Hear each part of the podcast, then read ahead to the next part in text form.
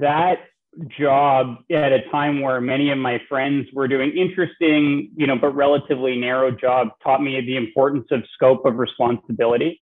The day before I started Student Works, I was an 18 year old focused on hanging on at school and partying with my friends. And then afterwards, all of a sudden, I was responsible for operating a multi thousand dollar business. My biggest takeaway is put yourself in a spot, a job, a role where you have a really wide scope of responsibility, and that'll push yourself the most as a leader and in your development. Welcome to the Leaders of Tomorrow podcast. My name is Chris Thompson, your host of the show and the head coach of the Student Works Management Program. This is a show dedicated to young and ambitious entrepreneurs and ultimately the leaders of tomorrow. Each week, we will bring you an inspiring interview or message to help you create the future you know you deserve. Let's get started. Hey, leaders really, really excited to be having just an amazing young leader on the podcast. Uh, Aleem Manji is the chief of staff at Rogers Sports and Media. You know, just another one of those jobs. You know, who wouldn't love to be working at Rogers Sports and Media? You know, uh, they're big uh, shareholders in Maple Leaf Sports and Entertainment, and of course, own the Blue Jays and Sportsnet. So, three huge properties, amongst other things, three huge properties that, that I, I know so many of you listening would be super excited about being involved. So, Aleem walks through uh, his, his experiences at Student Works and his experiences as a consultant to get to the role that he has and really a fantastically wise person. I, he's not even 10 years out of school and uh, and just just knocking out of the park. So I know you're going to love this interview and uh, really, really take a lot of it. It's incredible how wise Aleem is. So I know one of the things we we joked about on the podcast is when we talked about how talent acquisition is just so massively successful for successful leaders. And so you know, really our, our podcast in many ways is, is exactly about that talent acquisition and retention, sharing the stories of, of amazing people in our program so people can go and say, wow, this is what I need. So if you know any young leaders, please share our podcast with them. Please send them to our website, student.studentworks.com. If you have any suggestions or any referrals, you know, any suggestions about the podcast or any referrals, please send me an email, cthompson at studentworks.com. Any suggestions? And again, have yourself a fantastic day. I know you're going to love this podcast. Cheers. Aleem, I'm so excited that you're here joining us on the Leaders of Tomorrow podcast. Thank you so much. Thank you so much, Chris. So good to be here. Yeah, no, it's really awesome. And I just know how big a role that, that you have, and, and frankly, how a lot of the big roles that you've had since leaving the program and leaving Western. And so I really appreciate, you know, just just carving out some time for our young leaders and, and hearing about, you know, how do they go have a big future? Absolutely. Chris, Student Works, as, as we've chatted on many occasions, was such a foundational let's say element in, in my development as an 18 year old and, and and you know without that experience i'm not quite sure i'd be where i am today. So it's my pleasure to give back well, in in a very small way. Well thank you thank you so much. And so let's start with you know tell me about who you were before the program before going to western you know who, who were you? Sure. I was probably your your very typical high schooler chris. I loved my friends. I loved sports. I was always interested academically in school, and I think that's a huge part of what my parents instilled with me. But you know, prior to joining the program and prior to going to Western, I, I characterize myself as you know your classic teenager, sort of getting by with school, and then just wanting to really spend time with my friends and play sports. And and up until that point, not a lot of responsibility in my life. And and you know, as we get into student work we'll talk a little bit about you know how that scope of responsibility was was so vast and something that I've really kept with me, you know, through the journey. Yeah, yeah. So, what do you still rely on from the program, and what that experience meant, meant to you?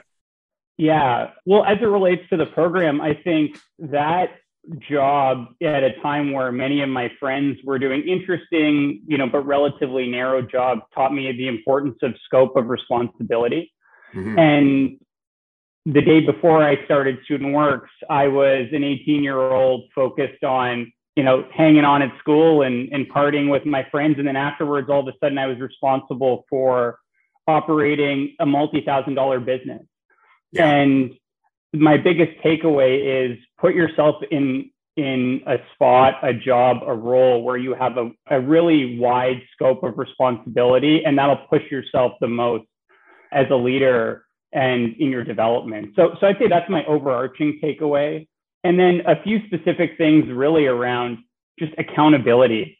That's probably the other big lesson of many that I took away from my time at Student Works. If a job wasn't done, you know, if your painter had an error or somebody else had an error, or quite frankly, you had an error, you had to pick up the phone and take that client's call, even if that's not necessarily you want something you want to do on a Sunday morning. So those are the two of many that you know stick out to me. Yeah. And then I know as well, one of the things I'm always interested in is, is I know you went to Ivey. How did having this experience before you went to Ivey kind of infuse your learning at Ivey? Did that make a difference? I think it made a difference in in a number of in a number of ways. And I think Ivey is is really bred, sorry, is meant to breed generalists in business, which is a good thing. And so yes. if I think about every aspect of my time at Student Works, from the interpersonal skills that I developed, having to knock on a door or pick up a phone or sell a family to allow you know me and my crew to paint them to the diligence of running a business and making sure my financials were tight to just time management. So I think in every aspect, it prepares you very well for Ivey. Mm-hmm. And many of my colleagues, peers, friends, and new folks that are coming into Ivey tell, tell me that the first two weeks of Ivey are probably the most stressful time.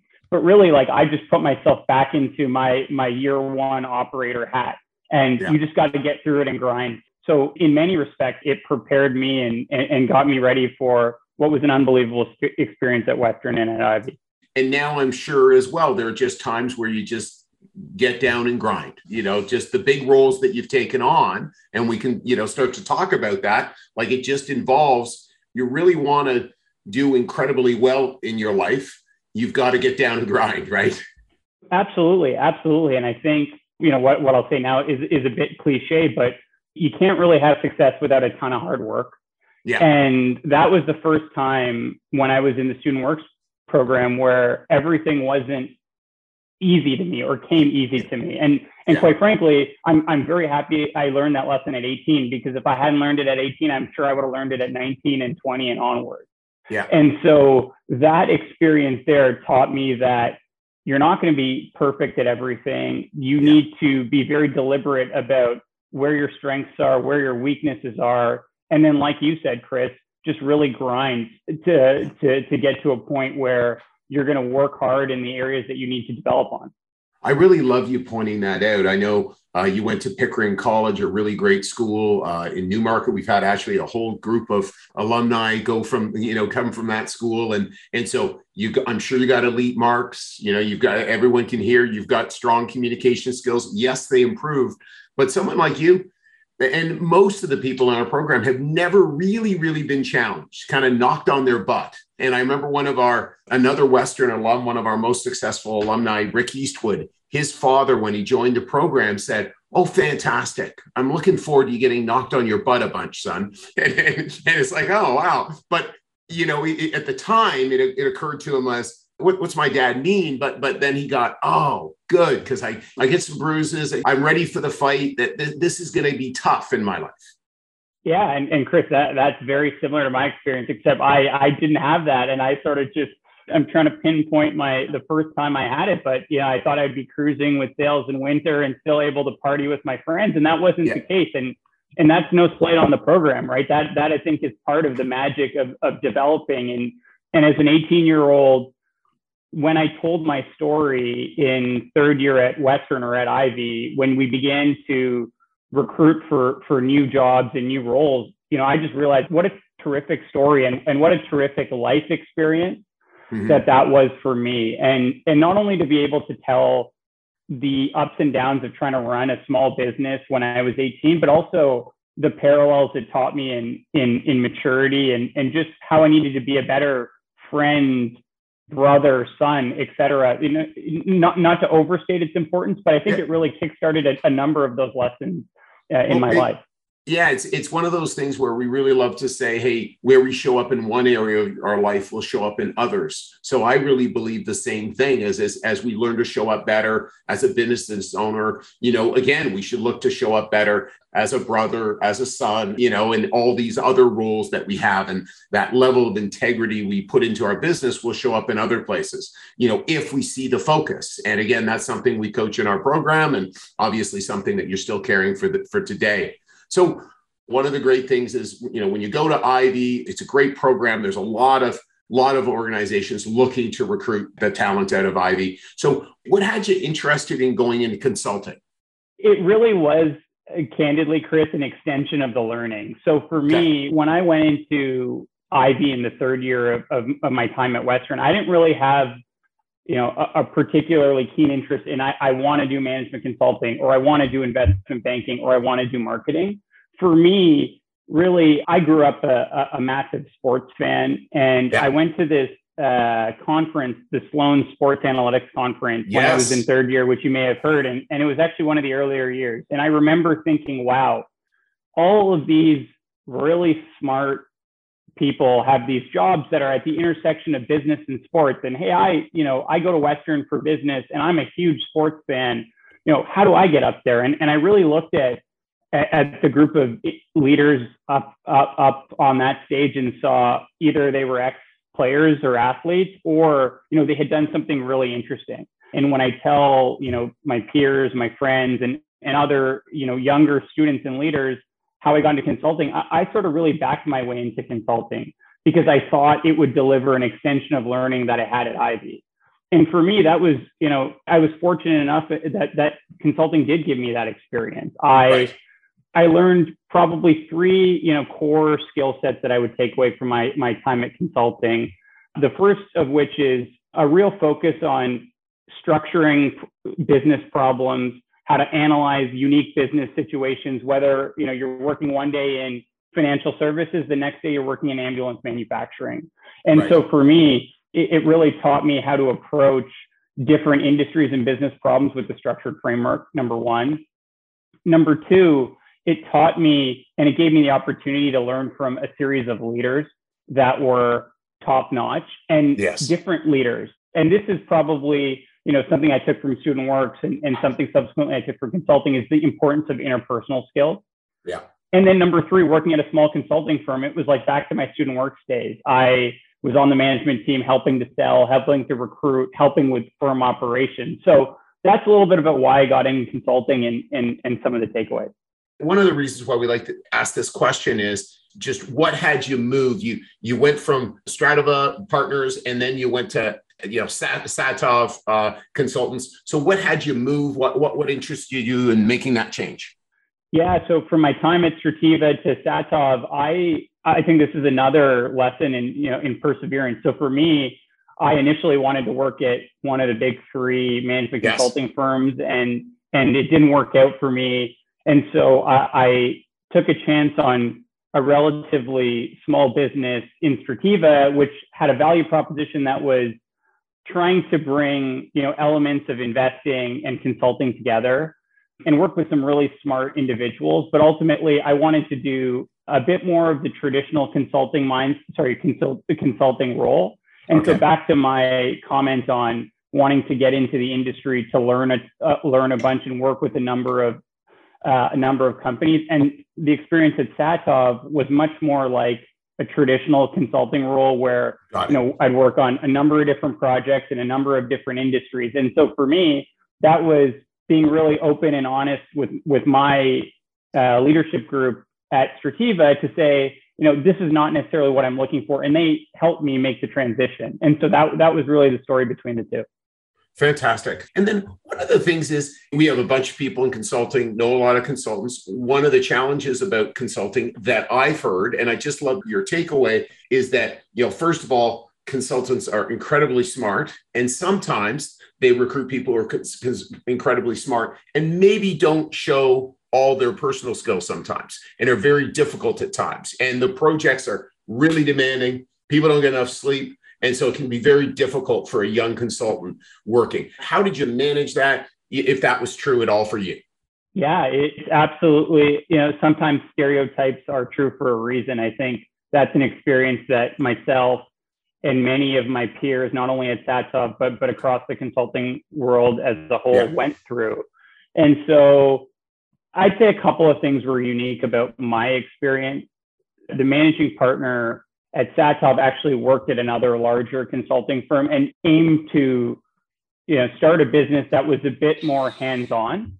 Okay. And so that mindset, I think, is something that I learned a lot from about you can be the smartest individual in the room and often you're 21 22 making money that you never thought you'd be making advising senior leaders and you can think you know a lot about that but you've never walked a mile in those shoes yeah and that helped really start the importance of recognizing the role of interpersonal skills when you're dealing with clients one of the things that i've learned from working with a number of different folks in consulting is if your client likes you, they're more likely to think about, they're more likely to listen to you, trust you, and then your whole your whole life gets easier. Yes. And I think that all starts from knowing that you're there in a position to actually help. Yeah. We had a saying, advice is valuable, but help is better. And so to answer your comment on interpersonal skills, that's probably one of the biggest takeaways I've I've had in my career to date is is the role of those interpersonal skills in driving change. And that's ultimately what the role of a consulting firm is. If you are trying to help somebody double their business, you need them to to trust your advice so that it's not just an expensive 100 pieces of paper, but it is a change in how they're acting to execute on the strategies you, you've laid forward. So that's number one. Number two, about managing the workload and how do you get through that? I think it's a real issue. Oftentimes, as a junior consulting analyst or associate, you don't have a lot of ability to push back because of circumstance. Yes. You often think if I if I say no or I push back, then you know, I'm, I'm not a team player. I'm not hardworking. I don't have that quote unquote grind that we talked about a couple of minutes ago. Yes. And number one, I think better cultures will will have leaders who can acknowledge that. And for me, I, have been fortunate enough to work with a couple of great leaders who helped me understand that balance between grind and useless grind, I guess maybe I'll call yes, it that. And so if you can get a leader like that, it's really important to stay close to those types of people. Even if you're not working with them directly, chances are they're going to be able to give you some really tangible advice in a scenario where you may not have a leader like that. Yes. And then number two, for me, one of the things that I've always taken away is I've, I've worked with leaders on both sides of that. So there were certainly instances where I was working or quote unquote grinding 13 hours, 14 hours a day, seven days a week. And I, and I was just shaking my head like, what am I doing here? And I vowed to myself that if and when, and, and when I got on the other side of that, I was going to be very conscious so that if Chris, you were on my team as, as a new grad, you would know that when Aleem said, Hey, we really need to get this done. I'm not just saying that because it's easy. I'm being thoughtful about what needs to get done when. And for me, that, you know, that builds a lot of trust. I love what you had to say about because one of the things a lot of times in these consultancy groups or whatever, like there's multiple partners and there's some who they're all amazing or they wouldn't be partners and some who may not be as interpersonally strong. And so going to the other person and kind of looking to sort of how may you handle this? Oh this is how you should handle it or whatever is a really great thing. And looking to do that. And again not making them wrong right not making oh this is bill's joe bill's a bad guy no no no just hey i'm just you know kind of doing this and just asking for advice is a really great space i totally agree and then and as you mentioned bill may not be the best interpersonal quote unquote leader, but there are other things you can learn from Bill, whether it's analytics, yes. how they approach, you know, their industry yeah. knowledge, et cetera. And so while you're in consulting, my advice is to soak up all the learning you can because 90 plus percent of folks in consulting use it as a as a springboard for other roles in their career. And so wouldn't it be a shame if because you didn't like so and so you didn't try and extract every ounce of, of knowledge for you going forward. Exactly, exactly. And it so it's one of those things where, you know, many times consultants are looking at, you know, of, of course some of them love it and want to stay and it's totally the their thing, but many times it's when do I leave? At what point can I get the opportunity that I want and can I get out at a director level or a VP level or whatever it is and when? And so we talked earlier, obviously, about your interest in sports. So how long or, or were you targeting Rogers or how did that play out? Yeah, it's a good question. No, I, I wasn't necessarily targeting Rogers. Uh, okay. For me, I was a little bit of that in between you characterized. I think there's a natural exit point in consulting for folks who join right out of school of the two to three year window where you can go into a number of structured roles. Let's say on the other end of the spectrum, you can try to stay and become a partner. And I was somewhere in between where yes. I'd been with the firm for a long time upwards of seven years and was joining the management team and and had a real role in firm operations. But for me, I think it was at that point in my career where I decided that I wanted to do something that was a little bit more hands-on and and, and focused on a singular industry. Okay. And it's funny the the my love of sports and my intellectual curiosity around the media and sports business was at an all-time high but i hadn't necessarily put that together at that point when i had made okay. the decision to leave consulting i was looking for maybe two or three different criteria the first is is there an industry that i find incredibly stimulating exciting intellectually challenging number one number two back to my comment on why student works program was so good was you know, is this somewhere where I would have a, a wide scope of responsibility right. and have a lot of impact? And then number three, was I working with a leader and a team that I really admired and could learn a ton from at that point in my career? And so that was my simple decision criteria that I shared with many on on how I approached the new job. And then and then serendipitously, the Rogers Sports and Media opportunity came up to, to, to start leading the strategy team there wow. and building on what I thought was just a phenomenal set of assets. And, and the rest is history. Yeah, no, that's, well, that's fantastic. And I, I love all of those three things. I love this, you know, especially, you know, finding a mentor, finding somebody that, you know, a lot of times people miss that you know finding somebody uh, it's so great when we get those really great mentors and continuing to see them and i can see that that you found that in your in your career so far which is awesome so tell us about that first role you had at rogers director of strategy and business development what did that mean or you know of what you can share what were you doing what were the goals of the role yeah so i, I think there was um, a desire to build a team that would help drive strategic initiatives broadly in, our strategic roadmap. And, and I'll get into what that means a little bit in a little bit, but then also to just really help with an execution lens across major projects in the business.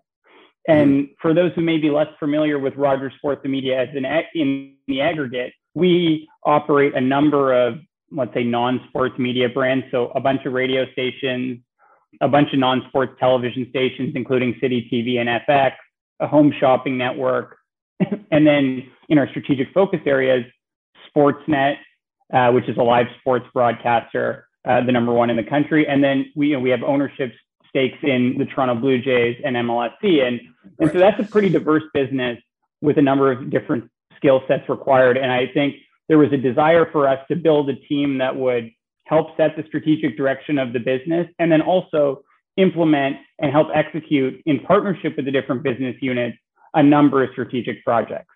So for me, I came in in my first year there at a time where we had a new president and we joined about a week apart. Jordan Banks, who is, is a phenomenal leader and has been a great mentor and friend to me. You know, I consider myself fortunate to work so closely with him on a day-to-day basis. And and as part of his first six months, we took a look at the strategic direction of our business, specifically you know, what are the assets we have in a space and world where so much is changing every day? Where do we think we can win? Where do we need to, you know, defend our position? And and that was really the focus for me. And and and what a terrific way to start my time in sports and media yeah. Is I got to talk to industry experts and and you know that's one of my key learnings is you got to talk to people who are way smarter than you in the space and who have spent more, way more time. And so we immersed ourselves in understanding you know where do we think this business that has so many great assets can win and invest in? And then from there what are the three or four strategic imperatives for us that are going to allow us to succeed in a world that is changing so rapidly every day? Fantastic.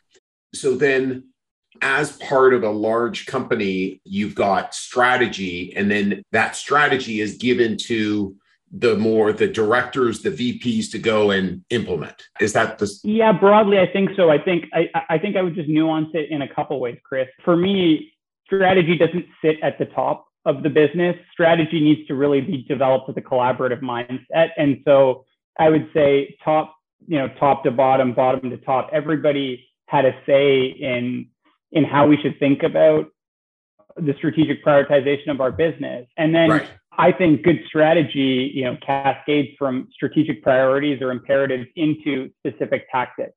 Right. And different businesses are responsible for for different elements of our strategic imperatives and tactics. And for us, what we found incredibly powerful is this notion of single points of accountability. Mm-hmm. And as we develop strategic imperatives, we need to take that down into, hey, Chris, you are the leader of the Sportsnet business. You know, sports betting is becoming a huge, huge thing. Um, you know, will will become a huge part of our focus. And so, Chris, it's your responsibility to own that, and you can take Aleem and Matt and Jenny's help to to develop this strategy. But ultimately, you know, here are the KPIs, and you're the you're the point of responsibility. And so, right. I think with strategic planning, it's really important to spend a lot of time understanding where you want to invest and where you want to, you know, maybe not invest as much. And for mm-hmm. me, strategy is, you know, saying a whole lot of no's so you can say a few big yes. yeses.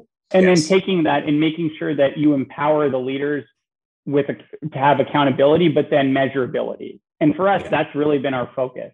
I love it. You know, and certainly as a young leader, not very good at saying no but that is what the best leaders say is no no often no often no often no often you know right. just uh and it's so hard to do because and even I'd, I'd imagine even harder for a great company like rogers that has so many opportunities so yeah and i think know. folks are just ambitious chris when, when you know if I, if I brought you three ideas to grow student work so you're an ambitious entrepreneur your yeah. eyes are going to light up and, and sometimes yes it's flashy and sexy and but but you really need to sit down and, and i think great you know a great strategy or strategic process is one where i can bring you the flashiest idea and you can sit and digest it and say okay liam that's not on strategy and so i shouldn't pursue that yeah. with one caveat and and that is you know w- one of our clients said to us one time in consulting I love you, but I, I won't follow your strategy out the window. So if I told you you could make hundreds of millions of dollars doing, yeah.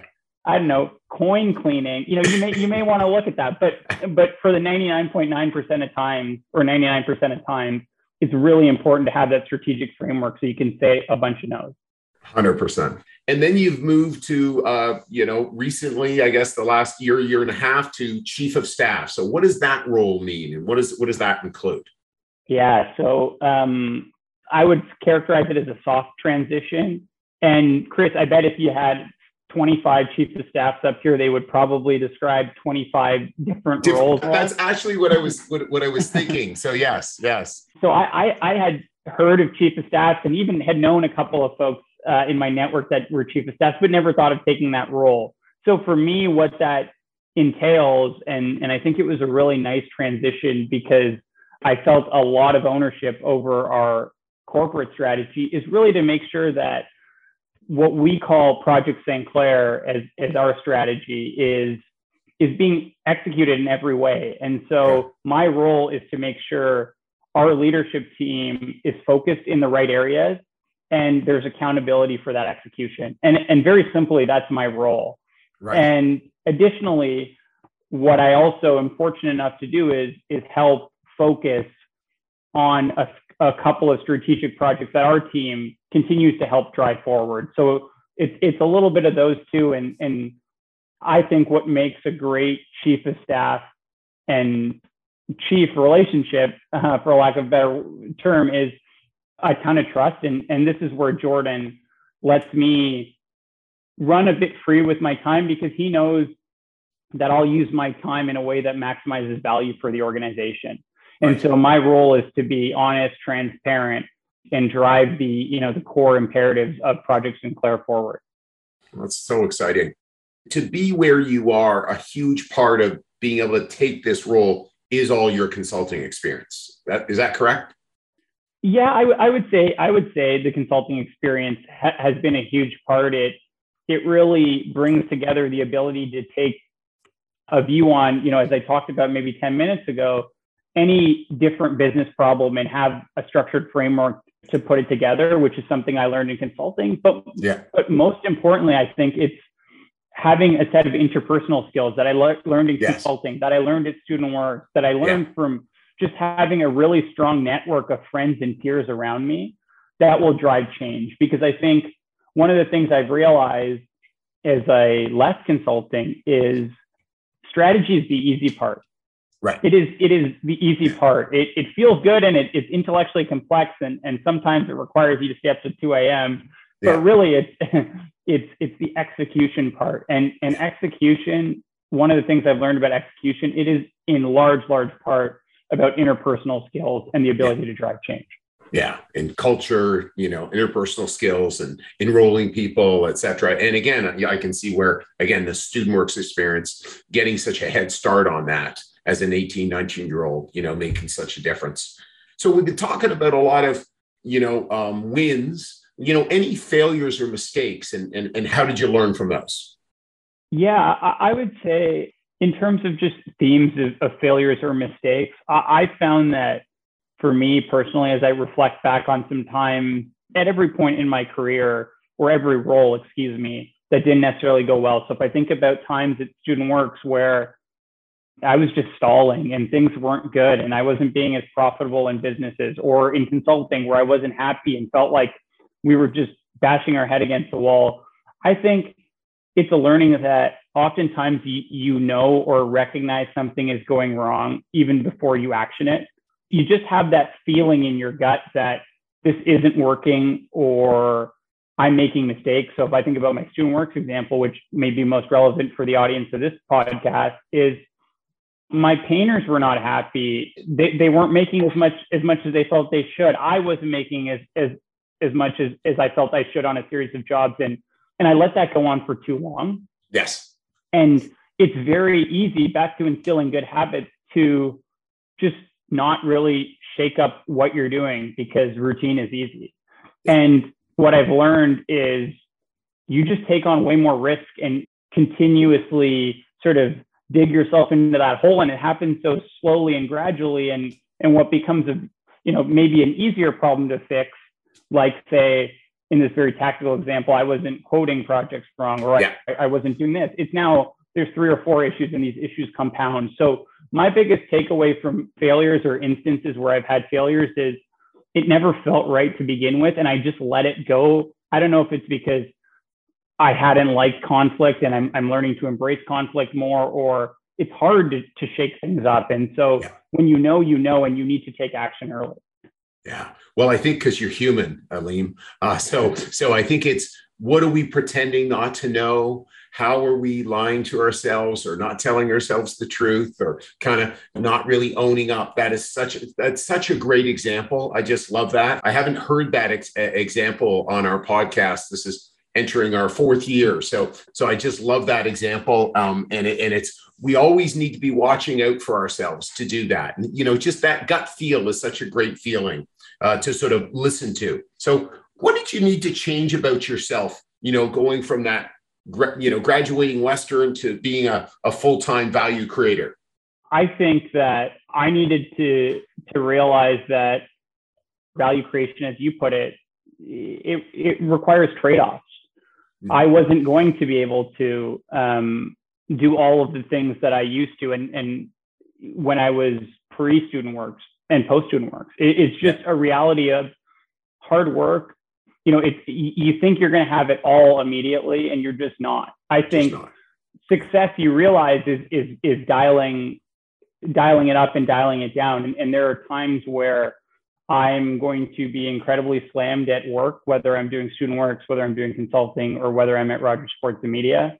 And then there are times where I'm going to prioritize. And so this is absolutely not to say that, you know, to be a value creator, you need to throw away everything in your life. No. But you need to have a ton of discipline in how you approach that. And so the biggest thing I needed to change in my life is this notion of discipline and and something that student works set a framework and foundation for me to to to go out and, and learn. And, and i'm you know to this day i'm still trying to find that right balance of how do how do i make it all hum?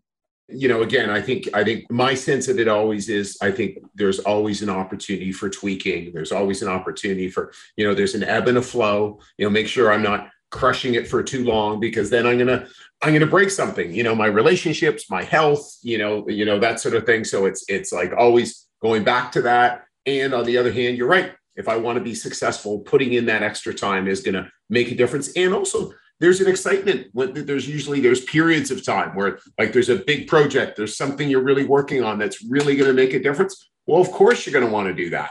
So, so it's finding that space. So, what about key habits? Any key habits that our young leaders would want to steal from you? Yeah, for me, um, maybe I'll start with um, just a, a, micro tactical one is I just I use a to do list. I'm old yes. fashioned. I, I write a to do list every every single day of the things that I need to get done. And for me, one of the things I've learned is often when I have a lot going on, and young leaders tend to have a lot going on, is I don't want to let myself get overwhelmed by thinking, oh, I need to prep for Chris's podcast and I need to do this email and I need to do this, uh, you know, I need to get back to this person, et cetera, et cetera. And then uh, you, you lose a lot of mental energy yes. um, by not doing that. And so for me, that was a very deliberate way of, of managing that. So that's number one. And then for me, the, the, the second piece of habit, like, sorry, the second habit that I've, I've learned is we're always going to be really busy. You need to make time for a couple things that matter most in your life and, and just make things work around that. Yeah. And for me in consulting and, and even now at Rogers Sports and Media, I know I need to work out. I know I need to take a night or two a week to, to spend time with my girlfriend or to yes. hang out with my friends and, and just plan around that because yeah.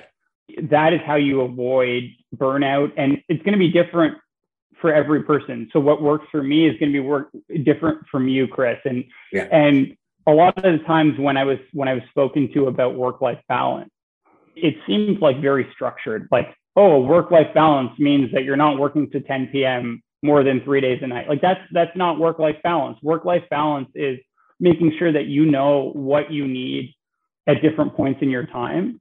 Yeah. And you may need to do something totally different than me but it's it's understanding what you need to do and just make sure that that that you're able to do those on on on a regular basis. Yeah i love that. Just here i need these things to support me being the healthy person i i am. You know friends family you know if it, it's physical activity whatever it is these are the things i need and it's different for everyone. Just love that. So final question Aleem. When you think of a leader of tomorrow what comes to mind a couple of things the first one is humility the greatest leaders that I've worked with are ones that can understand what they need from their teams and, and are, are the first to, you know, push credit outwards when something good happens and, and take it on themselves. And every single leader that, that I've seen be really successful has that quality. And then number two is talent acquisition one of the things that I've learned, and, and Chris, you, you know, you probably live this every day. Your whole yeah. business is finding young leaders. Finding and, young Aleems.